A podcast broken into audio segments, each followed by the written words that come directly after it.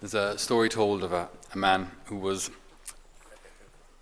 in the last stages of his life quite ill, and it was looking quite likely that he wouldn't be around for so long. And a priest came to visit him to give him the last rites, and the man was reflecting on his life, and he said, "Sure, I've had a good life, really. I wasted my inheritance really on gambling and drinking, and I was unfaithful to the wife a couple of times, but I wasn't always there for the kids. But sure, at least I never lost the faith." And the priest was there, thinking, "Well, like your faith is supposed to influence your daily life and decisions." We kind of have this idea also in modern culture that in certain circumstances, if you do some things good or one thing good, then everything is good.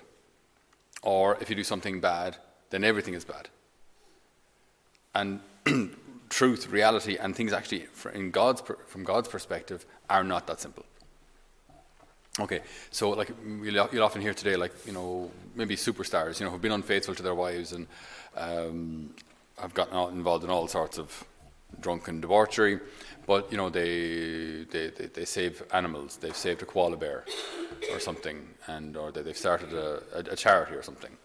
And okay, so it's good that they started a charity. It's good that they save koala bears. We're delighted. But just because you do something good doesn't mean everything you do is good. Conversely, we can think of like family situations here, which can be complicated.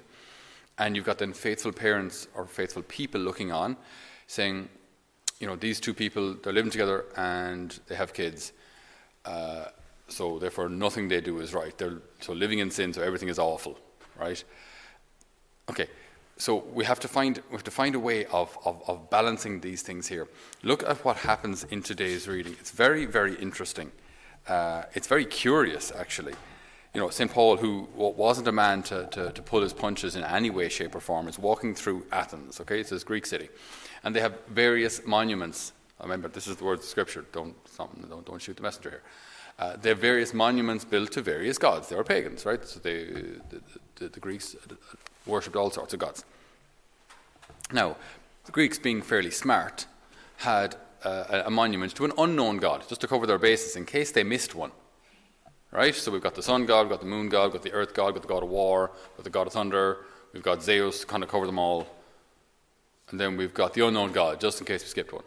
Okay, very smart, right? So to an unknown god. So Paul is walking along, and he says, "I noticed as I strolled round, admiring your sacred monuments," I'm not sure if he was really admiring them, but anyway, "that you had an altar inscribed to an unknown god. Well, the god whom I proclaim is in fact the one that you already worship without knowing it." Right, so he goes on to tell them then about Jesus. So, strictly speaking, is that true? Well, you see, Jesus isn't a God among gods, or our Trinitarian God isn't a God among gods. He is the only God. These other gods don't exist at all. Right? But rather than starting there, "As I was walking around looking at your heathen statues, ye shower of pagans, ye idolaters, thou shalt burn." Really bad start. Okay, it's not going to be a very effective missionary approach. Now he does then go on, to say, "Since we are children of God, we've no excuse for thinking that the deity looks like anything that we can make in silver or gold or stone. So any statue that we can make isn't God." So he gets the truth eventually. Okay, so if you really, there's an important lesson in this. All right, it's called missionary tact. Missionary tact. And a very, very important approach in being tactful as a missionary, which, by the way, we're going to have to do ever more so. The more society veers away from God, the more we're going to have to actually stand up and defend our faith or explain our faith. The more our families don't practice, the more we have to witness to the truth of the gospel. So we have to know how to do this. And a key issue, which St. Paul does here, and which we'll see in a second now that Jesus does as well, is you start by affirming the good. You affirm the good. You don't start with the sin. You affirm the good, right? You affirm the good. That's really, really important. Now, affirming the good, see, like, let's not swing to one extreme or the other. Affirming the good doesn't mean everything is good. No more than highlighting the sin doesn't mean everything is wrong. But you start by affirming the good. Now, this is a dangerous kind of a homily, I know, but sure, look. I'm thinking of, like, you know, parents who have children who, so grown children, my adult children, who are living with their boyfriends or girlfriends and have kids. Now, on one hand, they might be really good parents. You know, actually, you know, Johnny there, like, he works hard and he's faithful to Mary, and you know, he's really good with the kids. He spends time with them, and you know, he goes out and he plays soccer with them, and he picks them up from school when he's, you know, when he's not doing his shift work. He's a really good dad, and Mary's, you know, she does her best, and you know, she's whatever. The whole story, great, but they're not married. Now, as a parent, as a priest, as a missionary in general, as a disciple of Christ, you could walk into their home and say, you know that you're living in sin? Now, I guarantee you, that mission will fall flat on its face. Now, what you've said is objectively true, but jeepers, I really wouldn't phrase it that way. But you don't start there. You can't start there. If you start there, it's the end of your mission. So it's not, the question isn't, is it true or not? The question is it prudent or not? Is this a prudent starting point to win people back for Christ? Okay? Again, the question isn't, is it true? The question is it prudent? Okay, so we start with the affirmation. You affirm the good. Well, look at little Johnny Jr. there. Isn't he absolutely fantastic? Well, fair play to you. You're wonderful parents. A good priest friend of mine from the north of Ireland, Northern Ireland, part of the same country, different jurisdiction, whatever the thing is I'm supposed to not to say. A good friend of mine, Father Jerry McCluskey, when he was working in a parish there, what he used to often do in this pastoral situation where you meet couples who are living together with kids but not married, is he'd go for a little walk with Johnny Sr. and say, well, Johnny, fair play to you now. You've a lovely family. You've a lovely family. Ah, sure, thanks for. And then he'd say to him, look, by any chance now you'd like to give Mary a bit of a kind of a guarantee that she'll be around? Oh, she knows I'll be around. She knows I'll be around. Yeah, yeah. But if you say before God and before the community, I'll be beside you until death separates us. Oh, yeah, that'd be a lovely gift for her, wouldn't it? That'd be a lovely thing to do, wouldn't it? I know for her, I don't know. Ah, no, I think it would. Tell you what, like, you can have the church any weekend you want now from April 16th until da-da-da-da, right? And we'll take care of you. Not a bother, all right? Just let me know what date would suit you. And he said he got loads of weddings from that. As opposed to saying, Johnny, you're living in sin, okay? And this is detrimental to your soul. You know, like, it just affirm the good. And it worked.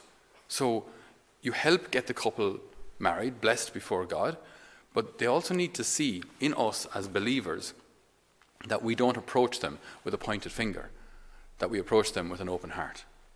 Okay, you think of the woman at the well. It's a very interesting. It's a relatively short kind of a compact mission, right? Jesus does this very brief mission, only in a couple of sentences, really, with this woman at the well. So, so the disciples are off in the city of Sychar buying food. A Samaritan woman comes to the well. Jesus asks her for a drink. How is it that you, a Jew, ask me, a woman, a Samaritan woman, for a drink? And Jesus replied, if you only knew the gift of God, and if you knew who it is that is asking you for a drink, you yourself would have asked, and he would have given you living water. So he's kind of offering her something. He's offering her living water. Now, and he goes on to repeat it. The woman asks, you've no bucket. How are you going to give me living water? You'll obviously need my bucket. What are you talking about? Are you greater than our ancestor Jacob, who gave us this well and drank from it himself? Jesus said, whoever drinks of this water will be thirsty again, but whoever drinks of the water that I shall give will never be thirsty, for the water that I shall give will well up in them as a spring welling up to eternal life. So he's talking to her about satisfying her deepest needs. He's offering her something. The woman said to her, sir, give me this water that I may never be thirsty, I may never have to come to draw water again. Jesus said, go call your husband and come back here. The woman said, I have no husband. And Jesus replied, You're right to say you have no husband. For although you've had 5 husbands, the one you have now is not your husband. Okay, so we have to be very, very careful here, not to misunderstand me, not to misunderstand Jesus, not to misunderstand St. Paul, not that I'm really in their company or in their bracket of people, one being a saint, one being God, and then there's only me. But point being, to learn how to affirm the good first, which does not mean you never deal with the truth, you know, or you never deal with the more difficult or sensitive issues. Of course not. We can't compromise on the truth. But you don't necessarily start with where the sin is or where the rot is, where the need for pruning is. It's the same with any good teacher. You know what I mean? Like if your kid comes in and he's got like 10 questions done and 2 are wrong, and you say, well, you got question 7, that's disastrous, and question 9, that's the worst approach I've ever seen to it. It's ridiculous. No, you might be true, but like maybe questions 1 to 6 were quite good. So you affirm the good and then say, okay, well, we need to work on this as well, though, if that's all right. Okay, can you try those 2 again? It's good teaching. It's just good teaching. It's good parenting. You know, a parent who only tells the child where they've gotten wrong, you know, after a football match. You know, the child scores 3 points and misses 2. Now, that second point that you miss, see what you should have done, what you should have, see, you weren't looking. You took away. It's just, it's bad parenting, just to only speak about the bad. There's a priest, Father James Mallon, in his book, which he wrote called Divine Renovation. He speaks about this pastoral reality that priests have to face, where maybe parents come and they want a child baptized. Now, the parents aren't practicing or aren't married or whatever it may be. So they come to the parish and they ask for the sacrament. Now, the sacrament obviously is for the child, not for the parents. So if they want the child baptized, you know, as I say, the sacrament is administered to the child. So yes, even if the parents' situation is irregular, it can be done. But, he said, obviously if they're not practicing and they baptize the child, they're not going to bring the child to Mass because they don't go themselves. But the sacrament is administered to the child, and the child deserves the sacrament. So what do? You have this pastoral dilemma which is becoming ever increasingly common. And he said, okay, so what we do is, it's kind of this idea of affirming the good. He said, you start by matching high welcome with high expectation. You want your child baptized? That is fantastic. This is the parish for you. Well, I tell you what now, this is absolutely amazing. Little Jerry now, when he's baptized, he's a little saint. Well, he's almost a saint now. We'll baptize him now. We'll do a great job. So what we'll do is, then if the parents aren't practicing, he proposes. What we do so is, since yourselves now, we haven't seen you a whole pile around here, would it be all right now if we sign you up for an alpha course, so a 9 session alpha course before we head into the baptism at all? How about that? And some will say yes and some will say no. But then after the alpha course, then there's a 6-week baptismal preparation course, which is a crash course in Catholicism. Why do we baptize? What is the Church? Who is Jesus? What's Holy Communion? And it's a crash course in what we believe and why. And then after that, baptism. Okay, so it's overall I think it's almost a three-month waiting period and process, and you know, the whole thing. Now, he said, previously, before this, I would have about maybe 50 baptisms a year, kind of one a week-ish, and of those who I would baptize, 0 would continue practicing. So after the baptism, you see none of them again. You don't see any of the parents again until First Holy Communion or Confirmation. He said, after we started this, 10%, which may not sound like a huge success, but he said 10% of the families started practicing. So of 50 families, 5 families would start practicing. So you'd see them every Sunday with their little freshly baptized boy or girl, right? Now, 5 families might not sound like much, but in 3 years, that's 15 families. In 5 years, it's 25 families. You think of any parish church with 25 families, not people, families. No, because they're young and they're vibrant, they're your volunteers and your stewards and your readers and your choir. They're your altar servers. I mean, like, you're building up the church from the ground up. Match high welcome with high expectation. High welcome on its own is useless, will bear no fruit. Everyone, the doors are wide open, but you don't have to do anything. They'll come for the major celebrations, you'll never see them again. High welcome with high expectation. Affirm the good and still call to conversion. But affirm the good. Start with the good. This is what we learn from today's reading. It's what we learn from the Lord himself. So we ask the good Lord to teach us to be good missionaries, to never see ourselves as better than others just because we might know the truth or have had the blessing of having had good parents or good pastors or whatever it may be. We learn the faith through no merit of our own. Others haven't been so blessed. So we affirm the good and we show them. We show them by our lives, by our mercy, by our love. This faith, it's life-giving, it's healing, it's freeing.